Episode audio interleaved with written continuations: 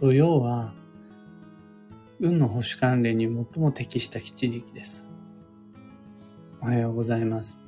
有限会社西企画西俊久です。発行から20年、累計8万部の運をデザインする手帳、有機暦を群馬県富岡市にて制作しています。有機暦の発売は毎年9月9日。現在はお得な先行予約限定セットのご注文を受け付け中です。で、このラジオ、聞く暦では毎朝10分の暦レッスンをお届けしています。今朝は、古い季節の汚れを新しい季節に持ち越すなというテーマでお話を。どんなものも人も状況も長い間継続的に使用していれば汚れや消耗を含め様々な負荷が蓄積されていきます。それらの汚れや消耗は毎日同じ種類の負荷が一定でかかってるわけではありません。例えば、ブーツとコート。これって一年中ずっと日々使ってるわけではないはずなんです。ポロシャツと帽子、カーディガンとスカート。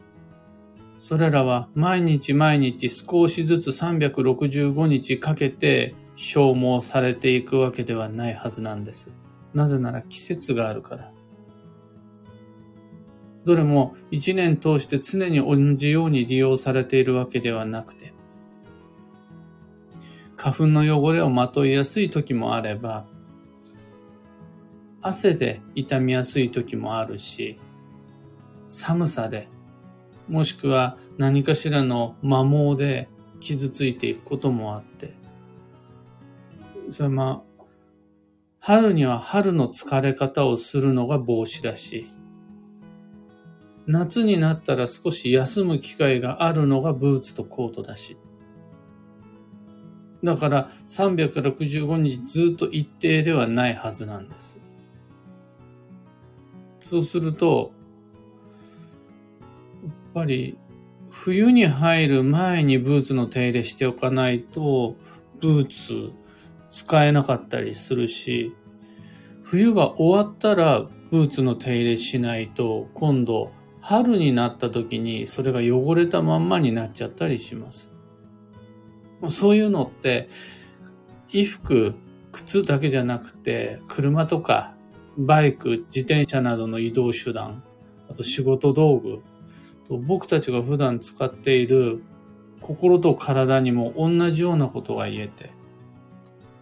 足のつま先から指先まで全ての部位をまんべんなく常に365日間使っているわけではなく、春に酷使する胃腸があったり、夏になったらいっぱい使う皮膚があったり、秋になると酷使させてしまう目があったりするわけです。つまり、僕たちは春には春の負荷を抱えて、それは夏の消耗とは異なるもので、秋になったら秋固有の別種類の疲れを積み重ねることになり、冬には冬らしいストレスがあるわけです。その時、春に春の消耗があること自体は全く問題なし。春を過ごせば春なりに疲れて、春なりにすり減っていくのは当然です。そのおかげで健やかに運と縁を伸ばしていくことができます。むしろ春の疲れは春を春らしく過ごせたことの証です。問題なのは、その春の汚れを夏に持ち越してしまうことです。リスクとなりトラブルの原因となり得るのは、春の間に積み重ねた消耗を夏になる前にクリーニング、チューニングできず、その上に夏の汚れや消耗を塗り重ねてしまうことです。夏が上手に過ごせないのは、夏の自分の、今夏を過ごしている自分のせいではなくて、春を過ごすことだけ過ごしたまま、きちんとケアしなかった自分のせいです。そこでご提案したいのが、夏になる前に春の汚れを落とすことです。秋が始まる前に夏の自分を癒すことです。そうすることで、きれいに運が更新、循環していきます。それをするのに最も適したタイミングが土曜です。土曜とは立春、立夏、立秋、立冬になる前の直前の約18日間のことで、俗に季節の変わり目と言われる変動の時です。この土曜という季節は、春夏秋冬の間に蓄えた汚れを次の季節に持ち越さずに落とすための最適期です。年に4回定期的にそこでお手入れができたなら、物は、心は、体は、また本来の力を取り戻してお仕事してくれるようになります。逆に言ったら、春の汚れをいつ落とすんですか？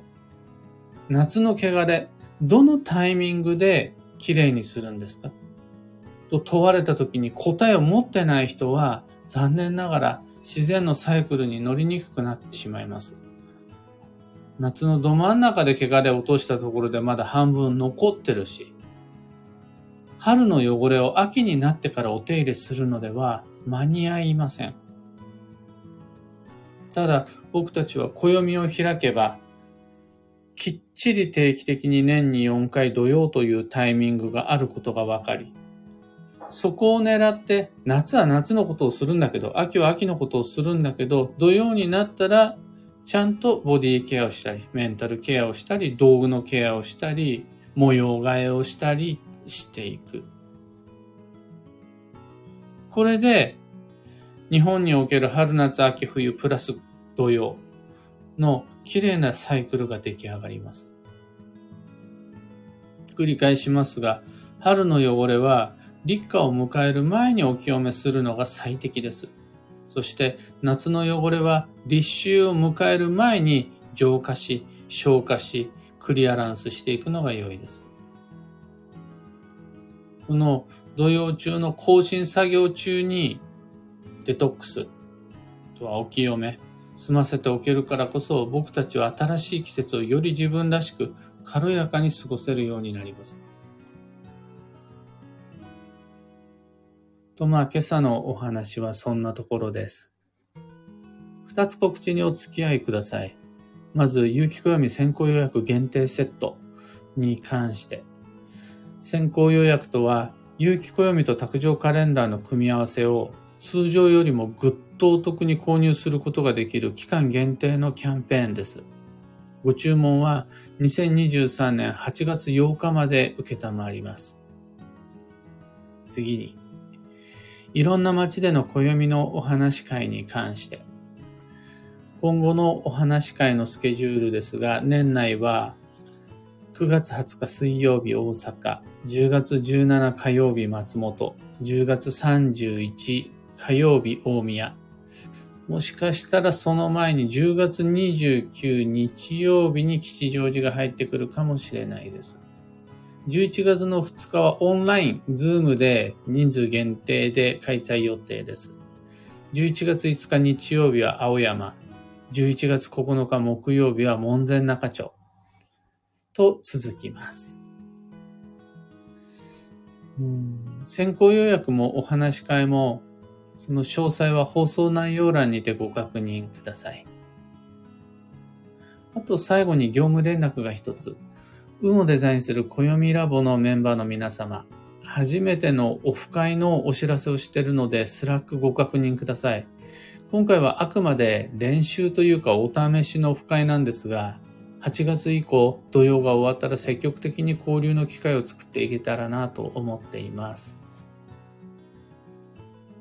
さて、今日という一日は2023年7月23日、日曜日、大暑。大暑というのは二十四節気で、一年の中でも一番大きく暑くなる、強く暑くなるっていう時。これは7月がもうすでに半分終わって、大暑からは残り半分が始まりますよという目安です。超急速の7月も半分が完全に経過し、後半戦に、この対処から後半戦に突入したということになります。ですが、夏の土曜はまだ始め、始まってから4日目。しかも、こっからがね、結構きついと思うので、梅雨は明け始めていますが、日本列島。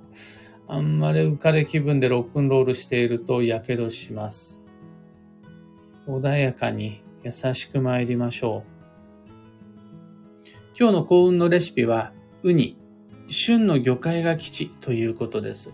旬の魚介はウニ以外にも、岩牡蠣とか、アジ、スズキ、スルメイカ、などなど、他にもいろんな美味しいのありますので、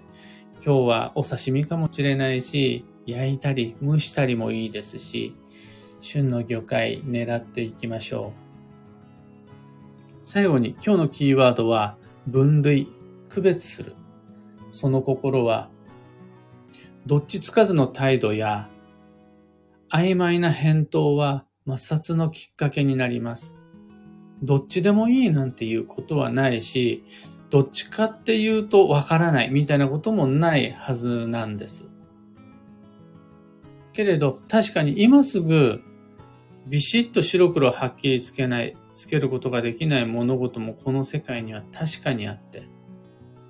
そんな明確な答えを出さないときには、変に中途半端にうやむやにごまかさずに、今はまだわからない。今は答えを出せない。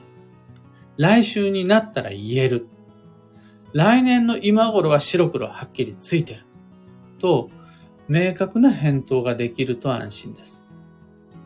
以上、迷った時の目安としてご参考までに。それでは、今日もできることをできるだけ、西企画西俊久でした。いってらっしゃい。アルココさん、おはようございます。小川智美さん、おはようございます。クーさん、おはようございます。かなかさん、おはようございます。ゆきたろうさん、おはようございます。ここまでみんな全員晴れ。ちなみに群馬県富岡市も今日は5時に起きてウォーキングに行ってきたんですが、爽やかな高原のような晴れでした。雲もね、少し出てるものの、気持ちよかったんですよね、涼やかで。今はもう、だいぶ太陽が高くなって、暑くなってきてます。ティックさん、タカさん、アマガエルさん、ミノキチさん、ユウさん、ヨーコさん、ココさん、ビートさん、トライアングルさん、おはようございます。ヒデミンさん、カブさん、ハナさん、クレナさん、キーボードさん、バンドさん、みんなみんなおはようございます。日曜日の朝からお付き合いいただけて嬉しいです。昨日は7時ちょうどから開始することが、めっちゃしっかり準備してたんですけどね、開始することができなくって、配信が15時になってしまい、その後にはどっかで、あ、三重の方か。ドコモ回線がショートしてしまっていたりとか、ちゃんと土曜らしい日々が続いているものの、僕自身はあんまりいろいろ焦ってないし、まあいろんなことがあっても土曜だしねでなんとか乗り越えることができているので、そこまでハートは消耗していないです。ただここで気抜いちゃうと、例えば今日の対処みたいなタイミングも土曜っぽい日ではあります。運勢として。なので、なるべく速度を落として、なるべく人にも自分にも優しく参りましょう。というわけで、今日もマイペースに運をデザインしていきたいと思います。僕も行って参ります。